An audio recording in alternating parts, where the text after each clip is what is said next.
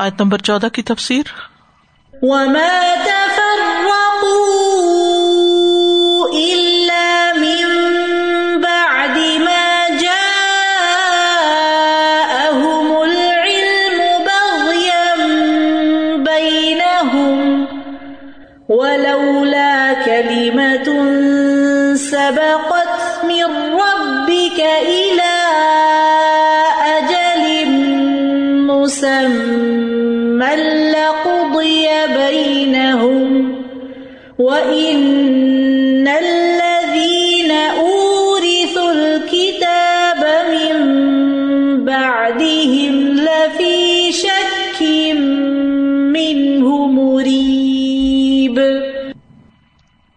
لوگوں میں جو تفریقہ رونما ہوا، وہ اس کے بعد ہوا کہ ان کے پاس علم آ چکا تھا۔ اور اس بنا پر ہوا کہ وہ آپس میں ایک دوسرے پر زیادتی کرنا چاہتے تھے۔ اگر تیرے رب کا فیصلہ پہلے سے نہ ہو چکا ہوتا کہ ایک وقت مقرر تک فیصلہ ملتوی رکھا جائے گا، تو ان کا قزیہ چکا دیا گیا ہوتا۔ اور حقیقت یہ ہے کہ اگلوں کے بعد جو لوگ کتاب کے وارث بنائے گئے، وہ اس کی طرف سے بڑے اضطراب انگیز شک میں پڑے ہوئے ہیں۔ وما تفر رقو اور نہیں اختلاف کیا، نہیں جدا جدا ہوئے، نہیں تفرقہ ڈالا۔ کس نے؟ اہل الادیان نے اپنے دین میں۔ پچھلے لوگوں کی بات ہو رہی ہے اللہ ممبا دما جا احم العلم۔ مگر اس کے بعد کہ ان کے پاس العلم آ گیا تھا۔ توحید پر یقین آ چکا تھا۔ دین پتہ چل چکا تھا۔ بغیم بین آپس کی ضد کی وجہ سے۔ یعنی لوگوں میں اختلاف اور تفرقہ بازی اس وجہ سے نہیں ہوتی کہ اللہ کی کتاب میں کوئی بات واضح نہیں ہوتی، جس کی لوگوں کو پوری طرح سمجھ نہیں آتی۔ اصل وجہ یہ ہوتی ہے کہ وہ اپنا جھنڈا بلند کرنے کی کوشش کرتے ہیں، باہمی ضد رکھتے ہیں۔ مال و جاہ کی طلب ہوتی ہے اپنی سرداری کی طلب ہوتی۔ ہے یہود کو کیا مشکل تھی؟ کہ اگر ہم اس نبی پر ایمان لے آئیں گے تو کیا ہوگا؟ پھر ہماری بات کون سنے گا؟ ابو جہل کو کیا مشکل تھی؟ کہ پھر مجھے کون سردار مانے گا اگر ہم ان کو سردار مان لیں؟ تو اللہ سبحان تعالیٰ نے جو امبیا بھیجے تھے اور کتابیں نازل کی تھی امبیا نے پیغام پوری طرح پہنچا دیا تھا اور کتابوں میں بھی بات پوری طرح واضح ہو گئی تھی، لیکن انہوں نے اپنی خواہشات کے پیچھے چلنے کی وجہ سے اصل دین سے اختلاف کر لیا۔ یعنی اصل خرابی ان کے اپنے نفس کے اندر ہی تھی۔ آپس کی ضد تھی۔ بغیم بین ولولا کلیمت ان سبقت مر رب کا اور اگر ایک بات گزر نہ چکی ہوتی مر رب کا تیرے رب کی طرف سے الا اجل مسمہ، وقت مقرر تک یعنی ہر ایک کا جو زندگی کا وقت مقرر ہے یا قیامت تک لقد یا بینا ہوں تو ان کو سزا مل چکی ہوتی۔ یعنی اللہ سبحان تعالیٰ نے انسان کو پیدا کرنے سے پہلے ہی یہ جو حضرت آدم علیہ السلام کے بارے میں وہ اسقال ربو کل ملائے کا تین جائل فلردی خلیفہ تو اسی وقت یہ بات طے کر دی تھی کہ وہ با اختیار ہوگا، اس کے پاس اپنی مرضی کرنے کا اختیار ہوگا۔ تو یہ بات طے شدہ تھی کہ انسان کو اختیار دے کر دنیا میں اس کا امتحان لیا جائے گا۔ تو اگر یہ نہ ہوتا تو پھر فوری طور پر بھی ان کے جرم کی سزا ان کو دی جا سکتی تھی۔ یعنی دنیا میں ہی فوراً کوئی ایک قدم بھی ادھر ہوتا تو وہیں اس کو پکڑ لیا جاتا۔ یعنی اللہ سبحان تعالیٰ نے چونکہ بندوں کو موت تک مہلت دے رکھی ہے، اس بنا پر وہ ان کی ان ساری زیاتوں اختلافات اور شرک کی وجہ سے بھی ان کو نہیں پکڑتا۔ ورنہ تو امتحان کا مقصد ہی فوت ہو جاتا، اگر ان کے پاس آزادی نہ ہوتی۔ اور ہر ایک کا اپنا اپنا وقت بھی مقرر ہے اور سب کا ایک خاص وقت مقرر ہے قیامت کی شکل میں۔ وہ ان الدین ارس الکتاب ممبا دہم اور بے شک وہ لوگ جو ان کے بعد کتاب کے وارث بنائے گئے کن کے بعد پہلی شریعتوں کے حاملین کے بعد کتاب سے مراد یہاں کتب ہے تو رات اور انجیل۔ اور ممبادہم یعنی ان کے امبیا کے بعد۔ لفی شک کے منہ مریب ایسے شک میں ہے جو قلق انگیز ہے، بے چین کر دینے والا ہے استراب پیدا کر دینے والا ہے۔ اب اس میں یہ ہے کہ یہ وارث اگر انہیں کی امتوں کے وارث لیے جائیں یعنی ایک مانا یہ بھی کیا جاتا ہے کہ انہیں کی امتوں کے جو بعد میں آنے والے لوگ تھے، جو ان کتابوں کے وارث بنائے گئے، تو پھر ان میں شک کیوں پیدا ہو گیا؟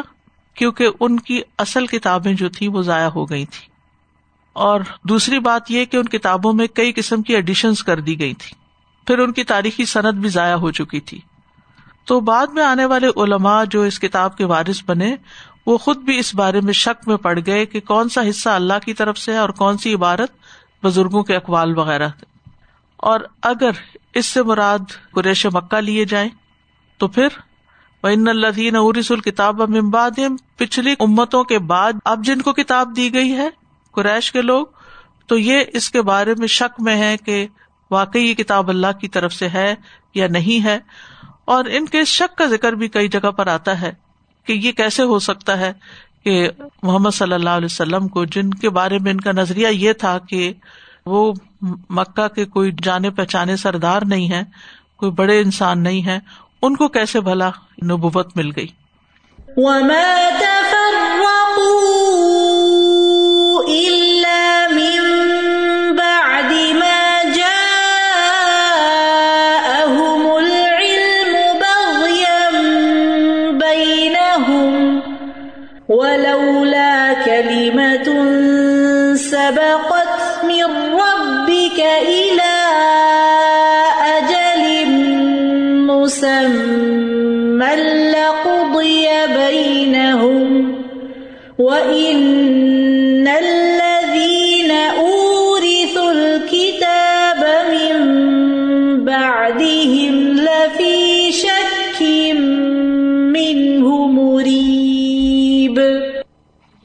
یہ وہ آئے تھے سورت البقرہ میں تل کر رسول فضلنا بادہ ملا اس میں بھی یہ اسی طرح ایگزیکٹ آتا ہے۔ تو ہمیشہ یہاں جب پڑھتی ہوں تو سوچتی ہوں کہ علم کے ساتھ خاص طور پہ اللہ سبحانہ تعالیٰ نے اس کا ذکر کیا ہے کہ تفرقہ کیا انہوں نے علم آ جانے کے بعد۔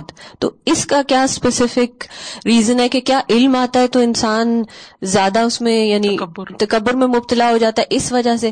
کیونکہ ابھی جو آپ نے اس کو لنک کیا ہے آدم علیہ السلام کی تخلیق کے واقعے کے ساتھ تو آدم علیہ السلام کو علم دیا گیا۔ فوراً ہی اللہ سبحانہ تعالیٰ نے ایک طرح سے امتحان بھی لیا نا کہ ان کو کہا کہ ان کے نام بتاؤ فرشتوں کے سامنے اور پھر اس کے بعد سجدہ کروایا گیا۔ تو بیسکلی تو ہمیں علم دیا جاتا ہے کہ ہمارا امتحان ہو کہ کیا ہم اس علم پہ عمل کر رہے ہیں یا نہیں۔ لیکن لوگ انسان کو ہمبل کرتے ہیں نا جو حقیقی معنوں میں علم والے ہوتے ہیں وہ تو اللہ سے ڈرتے ہیں۔ انما یکش اللہ ہمیں نباد علم علما بالکل۔ لیکن کچھ لوگ ایسے ہیں کہ جو علم حاصل کرنے کے بعد تکبر میں مبتلا ہو جاتے ہیں۔ تو پھر یہ علم کی انڈرسٹینڈنگ میں امپلیمنٹیشن میں فرق ہے جہاں یہ تفرقے کی بات آ رہی ہے اور خاص طور پہ اس آیت میں تو بغیم بینا ہوں تو مجھے خیال آ رہا تھا کہ کیا علم ان کی سرکشی کا باعث بن جاتا ہے۔ علم سرکشی کا باعث بن جاتا ہے۔ بہت دفعہ ایسا ہوتا ہے۔ آپ دیکھیں کہ ایک عام انسان جس کو علم نہیں ہوتا کچھ بہت بڑے فلسفوں کا اور طرح طرح کی چیزوں کا، ان کو جب کوئی خیر کی بات بتائی جاتی ہے تو وہ اس کو قبول کر لیتے ہیں۔ لیکن جن کے پاس علم ہوتا ہے وہ پہلے ڈاؤٹ کرتے ہیں اس کو پرکھتے ہیں پھر اس کو اپنی خواہشات کے مطابق پاتے ہیں یا اپنے ذہن یا اپنی عقل یا اپنے فلسفوں یا اپنی جو ان کا پری کنسیپڈ آئیڈیاز ہوتے ہیں اس کے مطابق وہ ہوتا ہے تو پھر اس کو لیتے ہیں ورنہ اس کو ریجیکٹ کر دیتے ہیں۔ اس کو ویلیڈیٹ کرنے کی کوشش کرتے ہیں۔ لفی شک کے من ہوں مریب۔ لفی شک کے من ہوں تو من ہوں قرآن کے بارے میں ہے۔ جی۔ یعنی اگر یہ اہل کتاب کی طرف ہو گیا اشارہ، تو پھر اپنی ہی کتابوں کے بارے میں شک میں۔ اور اگر یعنی محمد صلی اللہ علیہ وسلم پر اترنے والی وہی کے بارے میں شک ہے، تو پھر قریش ہو سکتے ہیں اور جو اسی قبیل کے لوگ ہیں۔ آزادی بہت بڑا امتحان ہے۔ فری تھنکنگ بہت امتحان ہے انسان کا کہ انسان پھر اپنے آپ کو کہیں کبھی پابند نہ کرے اور حق کو قبول کرنے کے راستے میں بازو کا تو رکاوٹ بن جاتی ہے۔ اسی آیت کو صرف چھوٹا چھوٹا کر کے دوبارہ دیکھ لیں۔ وما تفر رکھو یہ کس سے متعلق ہے؟ پچھلی آیت سے متعلق ہے۔ ٹھیک ہے؟ کیونکہ وہاں پر کہا گیا کہ لا تفر رکو فی ہی اس دین میں تفرقہ نہ ڈالو۔ اور اس کی وجوہات بھی میں نے بتائی تھی۔ وما تفر رکو یہاں اللہ تعالیٰ ایک اور وجہ بتا رہے ہیں کہ وما تفر رکو اللہ ممبا دما جا العلم۔ تفرقے کی وجہ یہ نہیں تھی کہ ان کو پتا نہیں تھا، علم نہیں تھا۔ جاہل تھے وہ لوگ۔ ان کو سب پتا تھا، حقیقت کا علم تھا ان کے پاس۔ لیکن آپس کی ضد کی وجہ سے، اختلاف کی وجہ سے، ایک دوسرے کے ساتھ نفرت کی وجہ سے، یا ایک دوسرے پر ظلم کرنے کی خواہش کی وجہ سے، یا ایک دوسرے کو نیچا دکھانے کی وجہ سے، بغی کے اندر کیا مطلب پایا جاتا ہے؟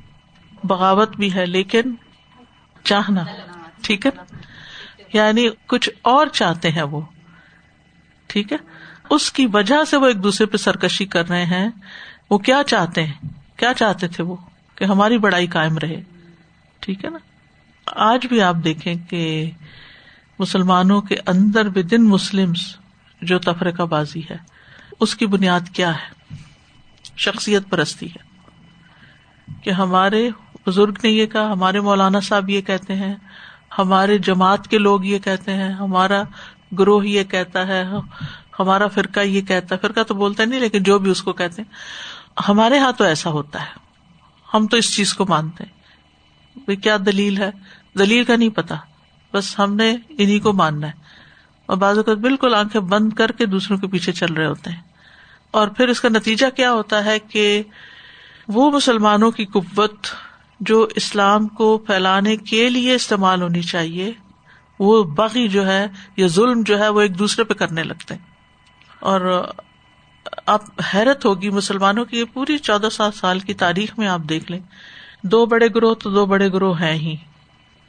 یعنی شیعہ اور سنی۔ پھر ان کے اندر بھی جو گروہ بندی ہے اور ان کے اندر کی بھی جو لڑائیاں ہیں۔ اور بعض اوقات چھوٹے چھوٹے فکی مسائل پر اختلاف کی وجہ سے۔ کہتے انسان کو حیرت ہوتی ہے کہ یہ دین کا کیا نقشہ بنا لیا؟ کیا دین اسی مقصد کے لیے آیا تھا؟ اس بات پہ کسی کو دکھ کم ہی ہوتا ہے کہ کوئی نماز نہیں پڑھتا۔ لیکن اس بات پہ بہت سخت پریشانی کہ کیا وہ ہمارے فرقے کے مطابق پڑھ رہا یا نہیں پڑھ رہا۔ اور اس میں گھروں میں لڑائیاں اور بعض کو طلاقوں تک نوبت آ جاتی ہے فکی معاملات میں اختلافات کی وجہ سے۔ کیونکہ اس میں جن کو بڑی ہستی مانا ہوا ہوتا ہے یا جن کے پیچھے چل رہے ہوتے ہیں، ان سے خلاف ادھر ادھر کوئی چیز وہ برداشت نہیں کرتے۔ کانورٹس کے لیے کتنا مشکل ہو جاتا ہے۔ سبھی ان کو اپنا اپنا رستہ دکھانے لگتے ہیں اور وہ کنفیوز کھڑے ہوتے ہیں چوراہے میں کہ کس طرف جانا ہے۔ اس میں ٹوپی کا اسٹائل یعنی مخصوص طبقے جو ہے مخصوص طرح کی داڑھی رکھتے ہیں۔ آپ دیکھیں کہ جیسے مالکی ہے نا، تو وہ اس حصے کو داڑھی نہیں شمار کرتے، صرف آگے کے حصے کو۔ اسی لیے آپ دیکھیں کہ کچھ اسکالر ہوں گے، مخصوص طرح کی ٹوپی پہنی ہوگی، صرف اس حصے میں داڑھی ہوگی یا اس طرف نہیں ہوگی۔ کچھ ایسے ہیں کہ وہ پوری ہوتی ہے وہ ہاتھ بھی نہیں لگاتے۔ کچھ خاص طرح کی ٹربن پہنتے ہیں کچھ۔ تو وہ ان کے سمپل سائنس بھی بن جاتے ہیں اسی اسی جماعت کے پھر۔ بیٹا چھوٹا تھا میرے ہسبینڈ اس کو لے کے گئے تو ان سے کہا کہ یہاں پہ رفا دین مت کرنا کیونکہ اس مسجد میں نہیں کی جاتی۔ مطلب وہ اتنی چھوٹی سی بات کہ آج بھی میرا بیٹا بڑا ہو گیا لیکن وہ اس بات کو اتنا یاد کرتا ہے کہ کیوں مما ایسا کیوں ہے وہاں پر؟ اس مسجد میں ہم نہیں جا سکتے اور اس میں نہیں جا سکتے۔ بہت شدت۔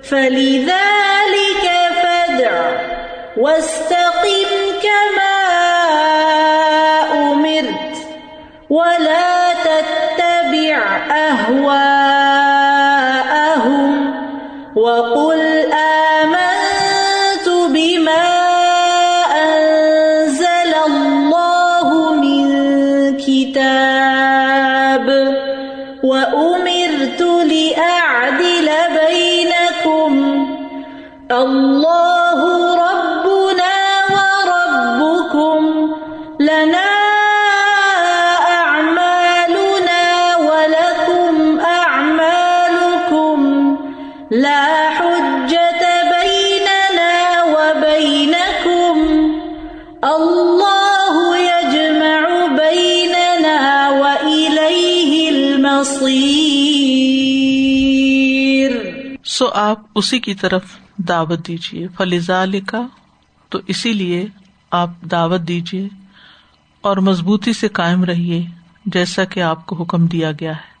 اور ان کی خواہشات کی پیروی مت کیجیے اور کہہ دیجیے کہ اللہ نے جو بھی کتاب نازل فرمائی ہے میں اس پر ایمان لایا اور مجھے حکم دیا گیا ہے کہ میں تمہارے درمیان انصاف کروں۔ اللہ ہی ہمارا رب اور تمہارا رب ہے۔ ہمارے لیے ہمارے اعمال ہیں اور تمہارے لیے تمہارے اعمال ہیں۔ ہمارے درمیان اور تمہارے درمیان کوئی جھگڑا نہیں۔ اللہ ہمیں آپس میں جمع کرے گا اور اسی کی طرف لوٹ کر جانا ہے۔ یہ ایک آیت ہے، لیکن اس میں دس مستقل کلمات ہیں، دس مختلف باتیں ہیں۔ اور ہر ایک جملہ جو ہے، وہ الگ حکم رکھتا ہے۔ اور اس کی مثال آیت الکرسی میں ملتی ہے۔ اس کو بھی آپ چھوٹے چھوٹے پورشن میں اسی طرح تقسیم کر سکتے ہیں۔ ایک ہے فلیزال کا فد دوسرا ہے وسطم کا ماں امرتا پھر ہے ولا تب احبا اہم پھر ہے وکل امن تو بیمان ضل اللہ عمن کتاب پھر وہ امر تلیاد البین کم پھر اللہ ربنا و رب کم پھر لنا مالنا ولکم مالکم، پھر لا حجت بیننا و بینکم، پھر اللہ یجما بیننا و الیہ المسیر تو سب سے پہلے ہے فلیزا علی کا فد فلیزا علی کا تو اسی وجہ سے ظالی کا اسم اشارہ ہے اور اس چیز کی طرف لوٹتا ہے جو پیچھے گزر چکی ہو، جس کے بارے میں پہلے بات ہو چکی۔ کس لیے؟ یعنی لوگوں نے چونکہ تفرقہ کر لیا ہے، تو پھر آپ کو حکم دیا گیا کہ آپ دین کو قائم کریں اور تفرقہ بازی سے لوگوں کو روکیں۔ تو پھر کیا کریں؟ ان کو دعوت دیں۔ کلمہ توحید پر جمع ہونے کی دعوت دیں۔ یعنی یہ دین جس کی ہم نے آپ کی طرف وہی کی ہے اور جس کا آپ سے پہلے تمام امبیا کو حکم دیا تھا، جن کی بڑی بڑی شریعتیں تھیں، جن کی پیروی کی جاتی تھی العزم پیغمبر، اسی دین کی طرف آپ لوگوں کو بلائیں۔ اصل دین کی طرف یعنی ان کے اختلاف کی وجہ سے آپ کوئی کمی بیشی نہیں کرے ان سے کوئی مصالحت نہیں کرے جو دین اللہ نے بھیجا ہے، اسی کو پرزینٹ کرے اور یہ کام دین کی دعوت جو ہے فلدا علی کفد یہ سب سے افضل عمل ہے۔ ومن احسن قول ممن دعا اللہ وعمل صالحا وقال اننی من المسلمین اس شخص سے اچھی بات کس کی ہو سکتی ہے جس نے اللہ کی طرف بلایا اور نیک عمل کیا اور کہا میں فرما برداروں میں سے ہوں۔ قرآن پاک کے نزول کا مقصد یہی ہے۔ وہ اوہیا الیہ ہاد القرآن لی ان کم بھی و ممبلغ یہ قرآن میری طرف وہی کیا گیا ہے تاکہ میں تمہیں اس کے ساتھ ڈراؤں اور اسے بھی جس تک یہ پہنچے۔ امبیا کے بھیجے جانے کا مقصد بھی یہی تھا۔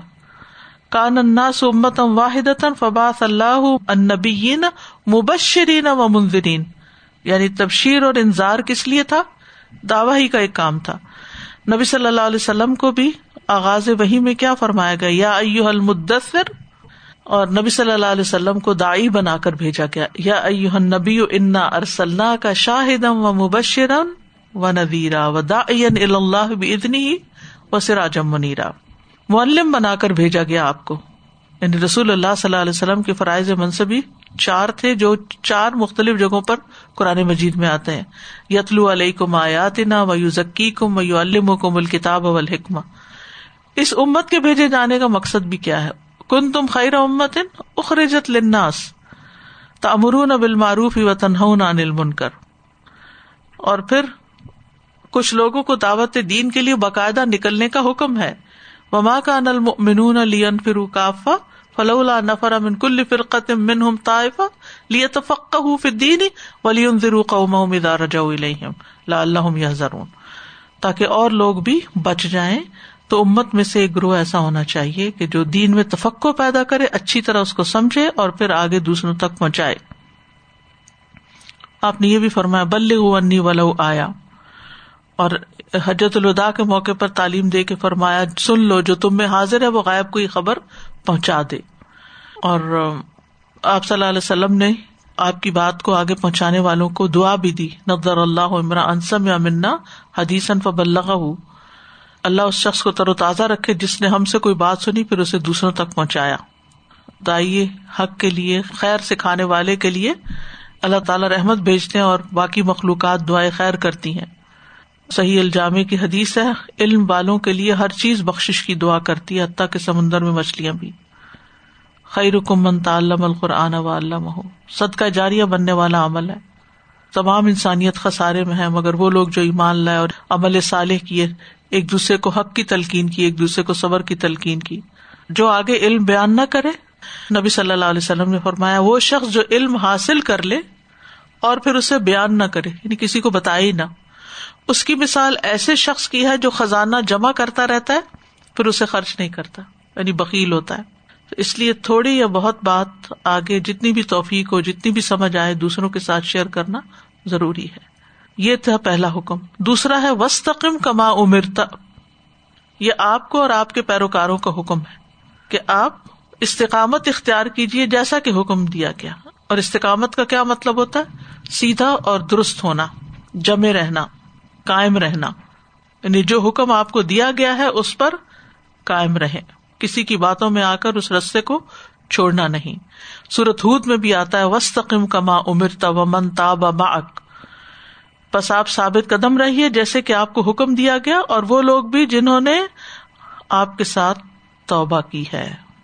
وہ منتاب معک ایک شخص نے آپ سے پوچھا کہ مجھے اسلام کے بارے میں کوئی ایسی بات بتائی کہ اس کے بعد کچھ پوچھنے کی ضرورت نہ رہے۔ تو آپ نے فرما کل آمن تو بلّہ تم مستقم کیونکہ دل کی حالت بدلتی رہتی ہے نا۔ تو اس لیے استقامت بہت ضروری ہے۔ واپس پلٹنا بہت ضروری ہے۔ اور موت تک استقامت اختیار کرنی چاہیے۔ وہ ابود ربا کا حتی عقل یقین ولا تموتن اللہ و ان تم مسلم اور جتنے بھی نیک لوگ گزرے ہیں، وہ اپنے بعد کی نسلوں کے لیے دین پر جمے رہنے کے لیے فکر مند بھی ہوتے تھے اور دعائیں بھی کرتے تھے۔ ابراہیم علیہ السلام کی دعا آتی ہے نا وج نبنی و بنی یا انا ابود اللہ السلام آپ بتوں کو توڑ کے آئے تھے اور آ کے پھر دعا کیا مانگ رہے کعبہ بنا کر؟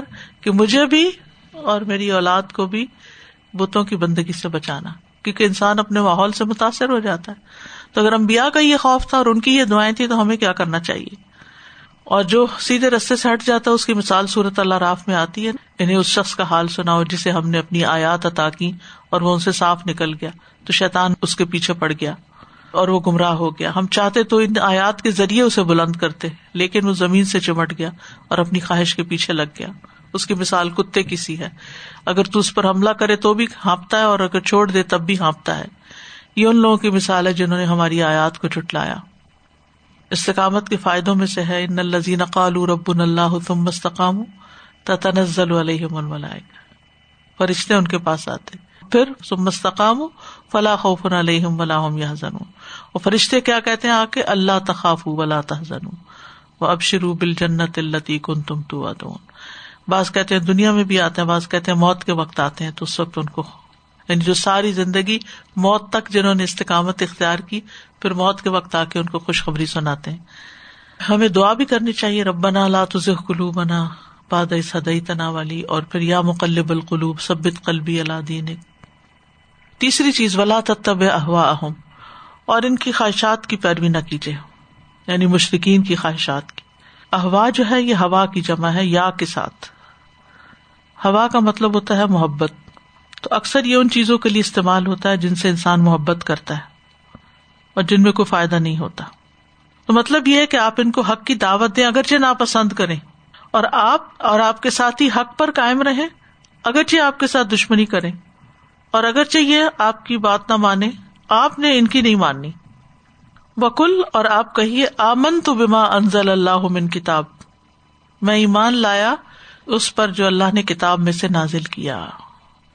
یعنی امبیا کرام پر آسمان سے نازل ہونے والی ساری کتابوں پر ایمان رکھتا ہوں۔ ہم امبیا اس میں کسی قسم کا فرق نہیں کرتے۔ یعنی میں ہر اس کتاب کو مانتا ہوں جسے اللہ نے بیچا وہ عمر تو لیا عدل ابئی اور مجھے حکم دیا گیا ہے کہ میں تمہارے درمیان عدل کروں۔ یعنی فیصلہ کرنے میں عدل سے کام لوں، جیسا کہ اللہ نے مجھے حکم دیا ہے۔ تو ہر معاملے میں عدل کرنا واجب ہے۔ ان اللہ یا امروب العدلی و احسانی وہی تائز القربا صورت النحل میں آتا ہے۔ تو علماء کہتے ہیں، اگر مسلمان اور کافر کسی جھگڑے میں قاضی کے پاس حاضر کیے جائیں، تو قاضی پر واجب ہوگا کہ ان دونوں کے درمیان عدل کرے۔ ان کے بیٹھنے میں، ان کی طرف دیکھنے میں، ان سے گفتگو میں یعنی گفتگو میں کافر سے سختی سے بات نہ کرے اور اس کی طرف نفرت سے نہ دیکھے، بلکہ اسی طرح کا معاملہ کرے جیسے مسلمان کے ساتھ کر رہا ہے۔ یعنی رویے میں بھی فرق نہ آئے۔ اور ہم تاریخ میں دیکھتے ہیں، کئی دفعہ مسلمان اور غیر مسلم کے بیچ میں جھگڑا آیا تو فیصلہ نان مسلم کے حق میں ہو گیا۔ تو یہ ہمارے دین کی بنیادی تعلیمات میں سے جسٹس یعنی جسٹس کو قائم کرنا اور جسٹس کے لیے کوشش کرنا، عدل۔ اور ویسے بھی عدل تبھی ہو سکتا ہے جب انسان ساری گروہ بندیوں سے الگ ہو۔ اگر کسی ایک گروہ کا حصہ بن جاتا ہے اور باقیوں کے خلاف تو وہ بھی عدل سے ہٹ جانا ہے۔ اور پھر اسی طرح یہ کہ یہ دین سب کے لیے آیا نا، ہر طبقے کے لیے آیا۔ چھوٹے، بڑے، اپنے غیر رشتے دار، غیر رشتے دار سب کے لیے۔ اور ویسے بھی آپ صلی اللہ علیہ وسلم کی جو تعلیمات تھی اور ہمارا جو دین ہے، دنیا میں اس کے قائم کرنے کے مقاصد میں اہم ترین مقصد عدل و انصاف قائم کرنا ہے۔ عدل کب ہوتا ہے؟ جب انسان ہر صاحب حق کو اس کا حق دیتا ہے۔ ایک تو نا کورٹ میں عدل، اور ایک ہے عام روز مرہ زندگی میں بھی۔ اپنی اولاد کے درمیان عدل کرنا، اپنے مالی معاملات میں، اپنے پارٹنر کے ساتھ، ہر موقع میں اللہ ربنا و رب کم ہمارا رب اللہ ہے اور تمہارا رب بھی اللہ ہی ہے۔ تو اللہ ہر ایک کو اس کے کیے کی جزا دے گا۔ لنا امال والا کم امال ہمارے لیے ہمارے امال ہے اور تمہارے لیے تمہارے امال ہے یعنی ہم میں سے ہر ایک اپنے عمل کا خود جواب دہ ہے، ذمہ دار ہے۔ تو پہلے حصے میں کیا کہا گیا کہ حقیقی معبود کون ہے؟ اللہ ہے، ہمارا بھی اور تمہارا بھی۔ تم نہ بھی کرار کرو، تب بھی تمہارا معبود اللہ ہی ہے۔ اور دوسرے سے میں کہا گیا کہ ہم سب اپنے اپنے اعمال کے خود ذمے دار ہیں۔ اور ایک اور جگہ پر سورج یونس میں آتا ہے وہ ان کا دبو کا فقلی عملی ولا کم امل کم ان تم بری مما آملو وہ انا بری مما تاملون اور اگر تجھے وہ جٹلائے تو کہہ دیجیے میرے لیے میرا عمل اور تمہارے لیے تمہارا عمل۔ تم اس سے بری ہو جو میں کرتا ہوں اور میں اس سے بری ہوں جو تم کرتے ہو۔ سر سبا میں آتا ہے کلّا تو سلو نہ اما اجرم نہ ولا نس اما تاملون کہہ دیجیے نہ تم سے اس بارے میں پوچھا جائے گا جو ہم نے جرم کیا اور نہ ہم سے اس کے بارے میں پوچھا جائے گا جو کچھ تم کرتے ہو۔ اور ویسے بھی ہر انسان اپنے اعمال کا ذمہ دار ہے۔ لاحجت بیننا و بین کم ہمارے اور تمہارے درمیان کوئی جھگڑا نہیں۔ یعنی جو حق بیان کرنے کا حق تھا، وہ ہم نے ادا کر دیا۔ اب اس کے بعد جھگڑنے کی کوئی ضرورت ہی نہیں ہے۔ اور یہی دائی کا کام ہوتا ہے۔ دعوت دے، استقامت اختیار کرے۔ مین انگریڈینٹ سامنے رکھے کہ کس چیز کی دعوت دینی ہے۔ اپنے عمل کی فکر کرے اور پھر جھگڑا نہ کرے۔ جھگڑے کی ضرورت نہیں۔ اگر یہ دیکھے سب الگ الگ بھی ہیں، لیکن یہ سارے آپس میں کنیکٹڈ بھی ہیں، یہ جتنے بھی احکامات ہیں۔ اللہ یجما بیننا۔ اللہ ہمیں آپس میں جمع کرے گا یعنی قیامت کے دن اللہ تعالیٰ سب کو اکٹھا کر لے گا۔ سورت سبا میں آتا ہے کل یجما بین نا رب نا سم یفتا بین نا بالحق وہ الفتاح العلیم۔ کہہ دیجیے ہم سب کو ہمارا رب جمع کرے گا، پھر ہمارے درمیان فیصلہ کرے گا، حق کے ساتھ، اور وہی خوب فیصلہ کرنے والا ہے، سب کچھ جاننے والا ہے۔ اور وہ الہ المسیر یہ ہے قیامت کے دن جمع کرنے کا مقصد، کہ سب اسی کے پاس جائیں گے۔ کس لیے؟ اسی کی طرف کیوں لوٹ کے جانا؟ ہے اپنے اپنے اعمال کا حساب کروانے کے لیے جزا و سزا کے لیے۔ استاذہ جی ابھی آپ نے جو عدل کی بات کی نا، تو مجھے اتنا، سبحان اللہ اللہ تعالیٰ پہ بھی پیار آ رہا تھا اور اپنے بھی، اصولوں پہ بھی۔ جیسے آپ نے بھی سنا ہوگا کہ آج کل یہاں پہ ہر وقت یہی مسئلہ رہتا ہے، ان لوگوں کی کنٹری میں کیپٹل پنشمنٹ کے بارے میں۔ کچھ اسٹیٹس مانتی ہیں، اس کو کچھ اسٹیٹس نہیں مانتی۔ اور پھر جو مانتی ہیں، ان کے طریقہ کار ہر پانچ چھ سال بعد کوشچنیبل ہو جاتے ہیں کہ اچھا وہ پہلے الیکٹرک چیئر تھی، پھر وہ کچھ اور آیا انجیکشن پہ آئے، اب گیس گیس چیمبر ہے اور پھر اب اس پہ بھی اعتراض اور پھر کچھ اس کا بھی۔ تو میں وہی اللہ کا شکر ادا کری تھی کہ ہمارا ایسا دین ہے کہ وہی ایک سلسلہ جو چلا آ رہا ہے اور وہی چلا آ رہا ہے۔ اور پچھلے دن کتنا زیادہ وہ مشہور بھی ہوا تھا اور ریئل تھا کہ رائل فیملی کا بھی بچہ انوالو تھا تو اس کو بھی انہوں نے کیپٹل پنش کا فیصلہ ہوا تو اس کو بھی امپلیمنٹ کیا انہوں نے۔ عدل۔ عدل۔ تو یہی میں سوچ رہی تھی کہ سبحان اللہ اللہ تعالیٰ کا دین جو ہے وہ کتنا پرفیکٹ اور کتنا پھر استقامت والی بھی بات ہو جاتی کہ جب سے اب تک وہی ایک بات چلی آ رہی بالکل۔ استقامت کی سب سے زیادہ ضرورت ہے کہ انسان درست بھی رہے اور پھر قائم بھی رہے اور سیدھا بھی چلے اور ہدایت پہ رہے اور کوشش کرتا رہے۔